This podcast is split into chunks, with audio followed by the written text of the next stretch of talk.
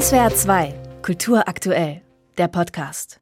Zugegeben, das Ausrufezeichen hat es nicht leicht. Steht es doch für etwas, das zum Verständnis eines Textes nicht zwingend notwendig ist. Anders als der nüchterne Punkt, anders als das kritische Fragezeichen. Genau das macht es für Florence Hasrat so rebellisch. Das Ausrufezeichen ist einfach so selbstbewusst, dass es sagt, hier passiert jetzt gerade ganz viel mit Gefühlen, hier musst du noch mal reden, interpretieren und nachgucken. Das Ausrufezeichen, eine rebellische Geschichte, heißt das schmale und elegante und intelligente Buch, das Florence Hasrat über dieses notwendige Nichts geschrieben hat.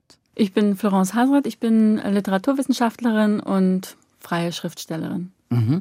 Und könnten Sie das Gleiche jetzt nochmal mit einem Ausrufezeichen am Ende machen? Ich bin Florence Hasrat, ich bin Literaturwissenschaftlerin und Schriftstellerin. Mitte des 14. Jahrhunderts wurde die Zeichenkombination in Italien zum ersten Mal verwendet. Wirklich etabliert wurde es erst drei bis vier Jahrhunderte später. Im 18. und 19. Jahrhundert gab es diese Strömungen von Grammatikern, die viele Grammatiken gedruckt haben und vervielfältigt haben und so eine Standardisierung von Sprache. Und da hatte dann auch das Ausrufezeichen Einzug. Zur Standardisierung gehörte auch der Versuch, Texte eindeutig zu machen. Hasrat beschreibt die Idee, die ein französischer Militärstratege Anfang des 18. Jahrhunderts hatte. Der Mann erfand ein ganzes Heer an Interpunktionszeichen. Ein Befehlspunkt, ein Liebespunkt, ein Hasspunkt, ein Freudenpunkt, ein Schmerzenspunkt und einen Ironiepunkt. Die große Zeit des Ausrufezeichens kam im 20. Jahrhundert mit Werbung, Comics, Popart und ja, auch die Faschisten und Populisten der letzten 100 Jahre wären ohne Ausrufezeichen wohl weniger präsent gewesen. Hasrat erklärt das auch mit dessen körperlicher Wirkung. Es wurden Studien gemacht, in denen Leute in so Scanner geschoben wurden und haben Ausrufezeichen auf dem Bildschirm flackern sehen und mussten dann moralische Fragen beantworten.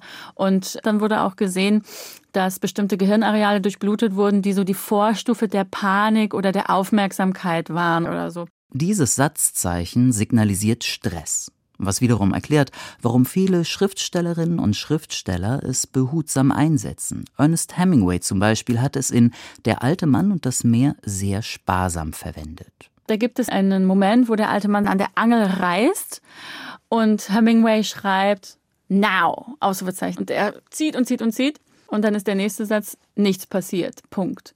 Das heißt, wir haben eine riesige Klimax nach oben und dann fällt das so runter. Diesen Abklang da, der kommt besonders effektiv daher, weil wir diese Vorbereitung durch das Ausrufezeichen haben. Allerdings, in letzter Zeit hat das Ausrufezeichen Konkurrenz bekommen. Wir können heute sehr nuancierte Gedanken und Gefühle durch Emojis ausdrücken. Florence Hasrat argumentiert dagegen. Die schiere Masse der Emojis mache es erst recht kompliziert, Emotionen auszudrücken. Und nicht nur das. Sobald wir etwas längere Nachrichten schicken, die mehr Informationen geben als die Pizza ist fertig, wenn wir über Gefühle sprechen, über Gedanken sprechen, wenn solche Wörter wie wissen, kennen, wollen, lieben, hassen in den Nachrichten sind bei WhatsApp, dann haben wir wieder reguläre Zeichensetzung. Wenn wir also gerade auf den Displays unserer Smartphones so etwas wie einen Darwinismus der Zeichen erleben, dann, so kann man Florence Hasrat verstehen, hat das Ausrufezeichen gar nicht mal so schlechte Chancen, auch noch die nächsten 700 Jahre zu erleben. Punkt. SWR 2 Kultur aktuell. Überall, wo es Podcasts gibt.